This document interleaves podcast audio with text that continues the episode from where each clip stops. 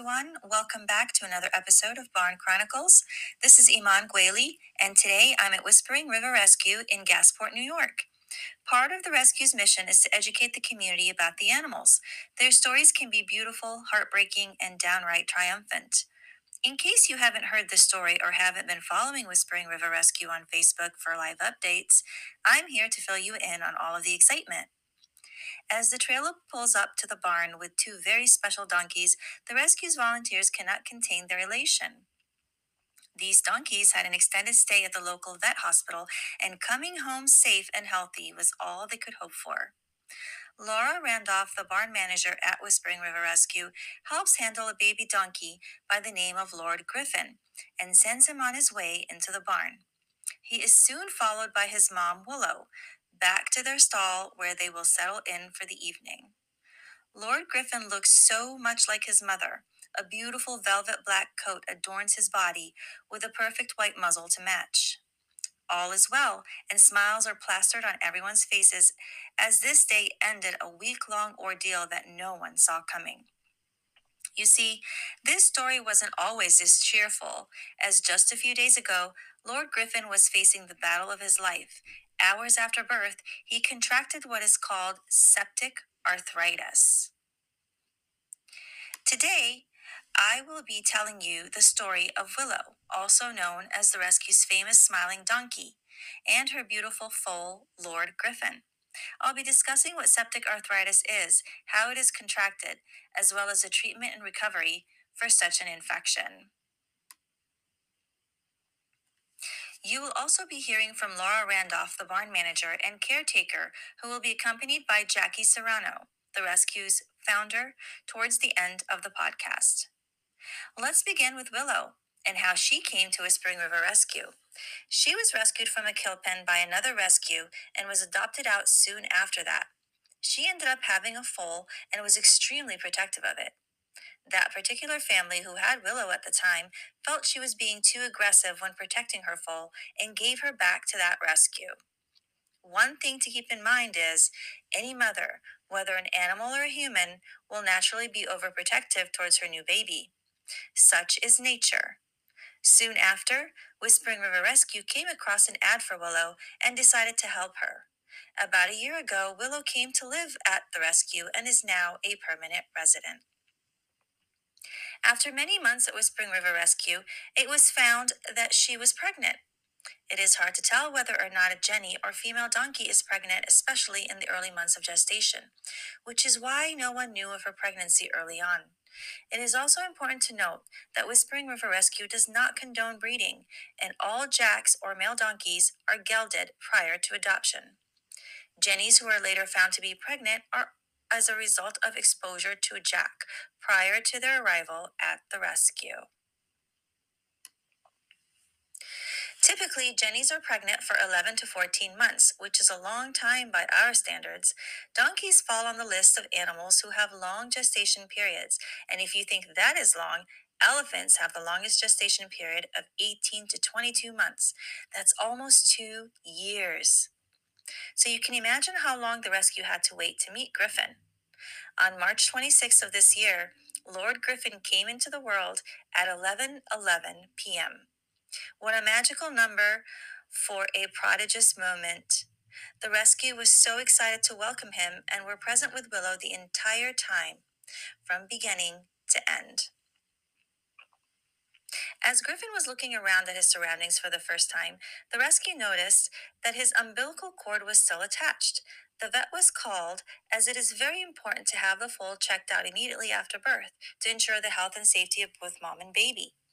The vet examined them both and realized that Griffin had what's called septic arthritis.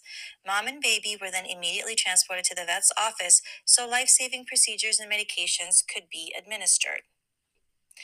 To better understand what happened to Griffin, we need to learn what septic arthritis is, how it occurs, its symptoms, causes, diagnosis, treatments, and recovery. As mentioned earlier in the podcast, we'll be hearing from Laura Randolph, the barn manager, about Griffin's story and how he is faring today. So let's start with what is septic arthritis? Septic arthritis oftentimes affects foals during their first month of life. It affects donkeys, horses, and other livestock as well. It has been cited as the most common cause of mortality among foals who are younger than seven days old.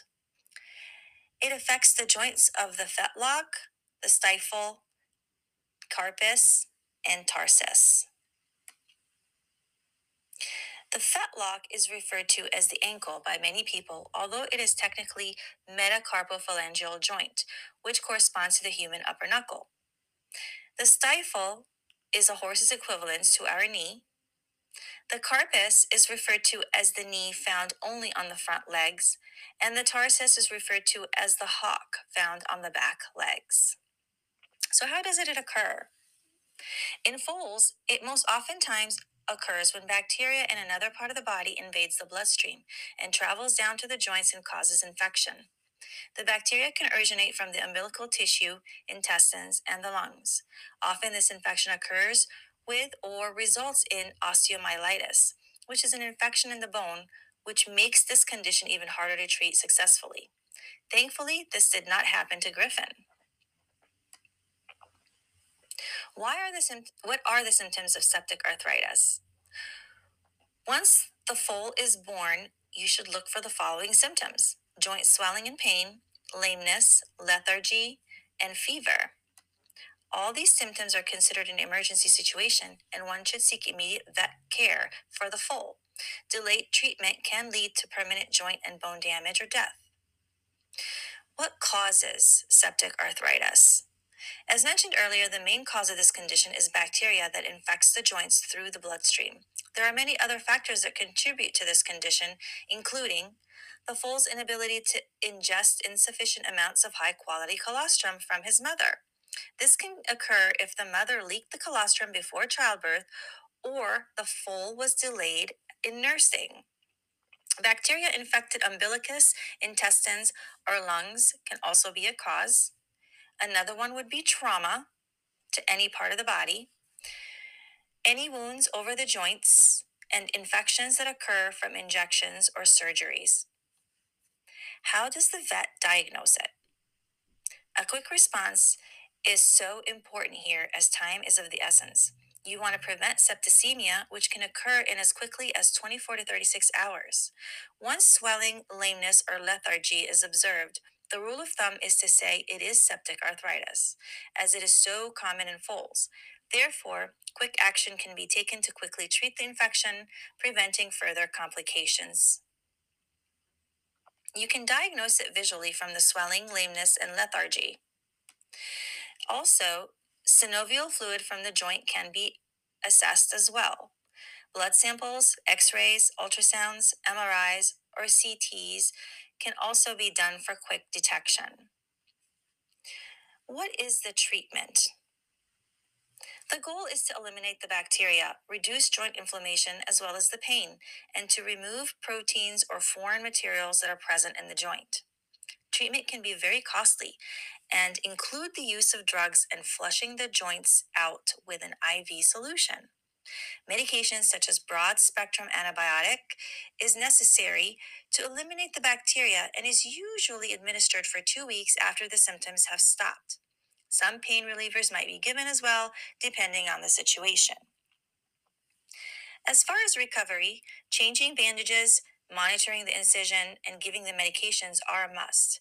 The vet might want to retest the synovial fluid from the joint to ensure that all bacteria has been eliminated. Even with aggressive treatment, recovery rates for foals range from 42 to 89%. Now, this is a large range, so the quicker the treatment, the better chance the foal will have to survive. In addition, things can turn around quickly, so active monitoring of the foal is of utmost importance. Standing by are Laura Randolph, the barn manager, and Jackie Serrano, founder of Whispering River Rescue. Laura will fill us in on Griffin's story and what happened from the minute he was born until the minute he came home today. Okay, so Saturday, March twenty-sixth, about eleven, quarter to eleven, we noticed uh, that Willow was acting funny and proceeded to go into labor. So I came here. I met Jackie at the barn, and at eleven eleven, Lord Griffin was born. And I thought it was a girl at first, but he was a boy actually. Um, it took about it took a while longer than it should have for the umbilical cord to fall off. We did end up reaching out to Dr. Best to talk to her about it, um, at which point she guided us to grab dental floss. Um, so we actually had to separate mom from baby in the interim so we could get in there, get the dental floss on. Uh, once we got the dental floss on, the umbilical cord fell out two or three minutes, I think, of him starting to move around. We started him on Seramune, which is a colostrum supplement that we get from our vets. And we started getting that into him um, and actually had moved him into a different stall. Dr. Best came, so that was Saturday night. Dr. Best came Sunday morning and kind of gave him the once over. Um, actually brought us back the jacket that he is currently wearing because the smallest jacket we had was just a lot too big. it was a lot too big for him, but it, it worked for the. It was cold that night when he was born, so it worked to get us through the night.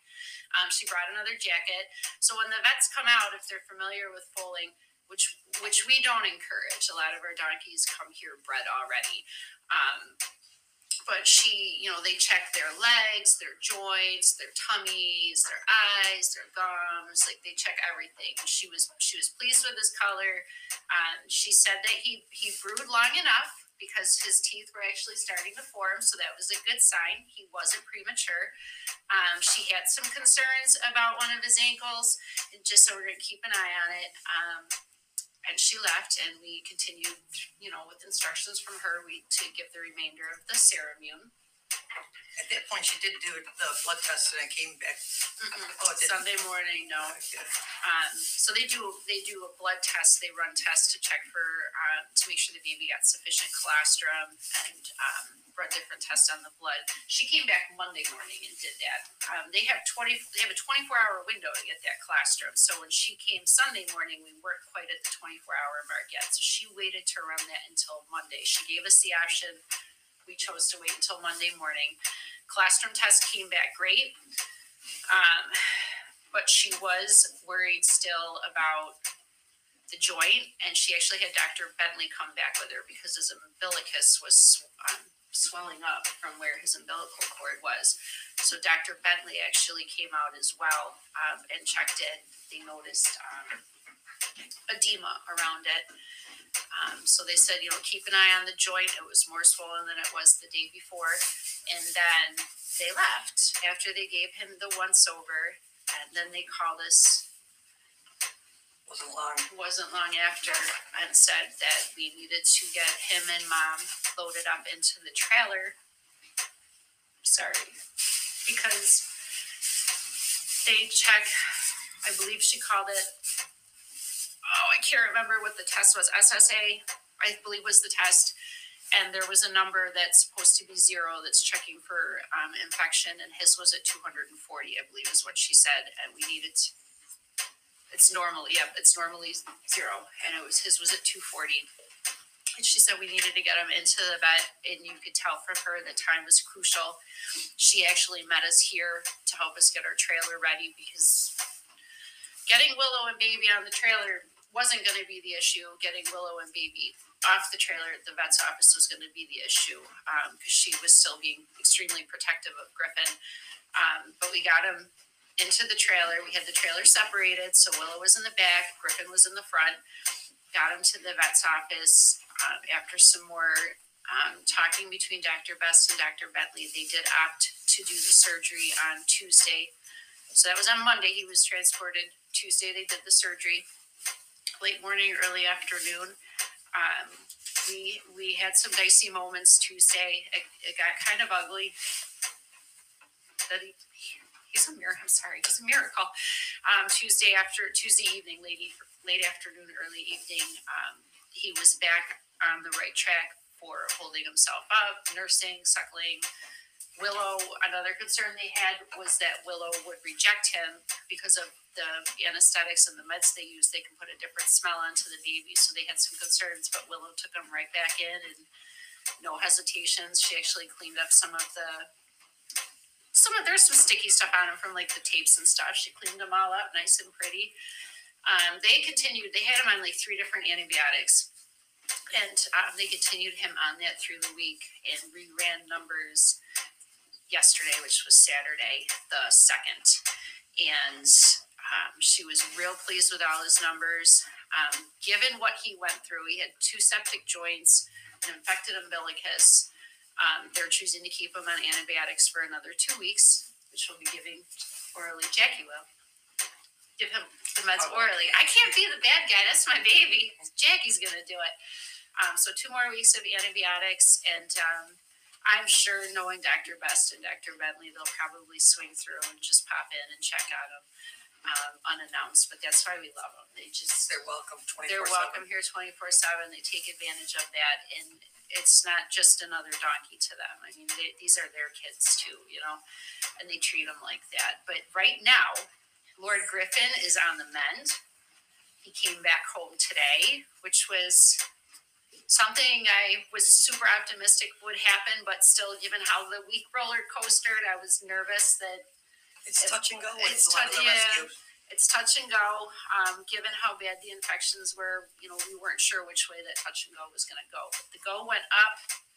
We got the green light to bring them home, and we're just going to keep praying that we go up from here and we have no setbacks. So excited. Now let's talk about prevention. How do you prevent sepsis in newborn foals? Well, one thing is is that they must have good colostrum. You have to detach the umbilicus, watch for it between 12 to 24 hours, and watch to ensure that the foal was able to get the colostrum. You see, according to the vet, what happens is the foal's gut is open from the first 24 to 36 hours to absorb large nutrients. Therefore, anything can sneak in, such as bacteria, in the first day or so. Afterwards, the gut begins to narrow, becomes smaller, and more selective regarding the nutrients or microscopic elements it allows in for absorption. This helps to prevent bacteria and other microscopic elements from sneaking through the gut. This is why the first day is very critical for the baby's survival, and any bacteria can easily slip through the cracks, so to speak. From the moment Griffin got home, he is running around and exploring his surroundings as a healthy week old foal should be doing.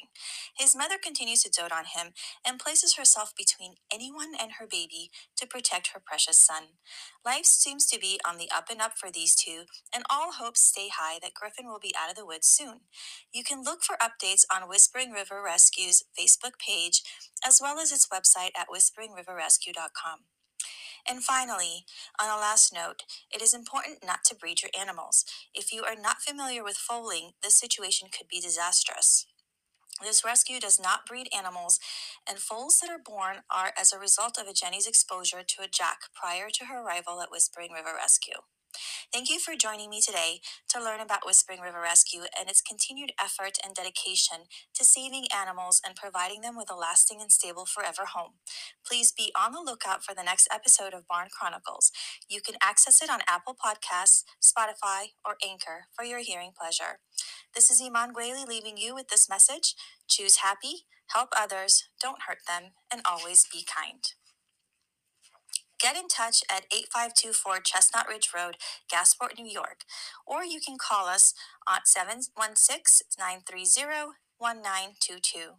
You can also email us at whisperingriverrescue.com. To help donkeys like Willow and Lord Griffin, donate today. Whispering River Rescue is a nonprofit 501c3 organization. All donations and proceeds from sales and fundraisers go right back into the farm for rescuing, vetting, feeding, and general care of the animals. You can donate via Venmo at Whispering River or use the QR code on the rescue's website or Facebook page. You can also donate via PayPal at WRR8524 or use the QR code on Facebook on the rescue's website as well. We also have wish lists with Tractor Supply and Amazon. You can go to the rescue's website at whisperingriverrescue.com to click on the links there. Thank you for your continued support, and we look forward to seeing you out here in Gasport, New York on your next visit to Whispering River Rescue.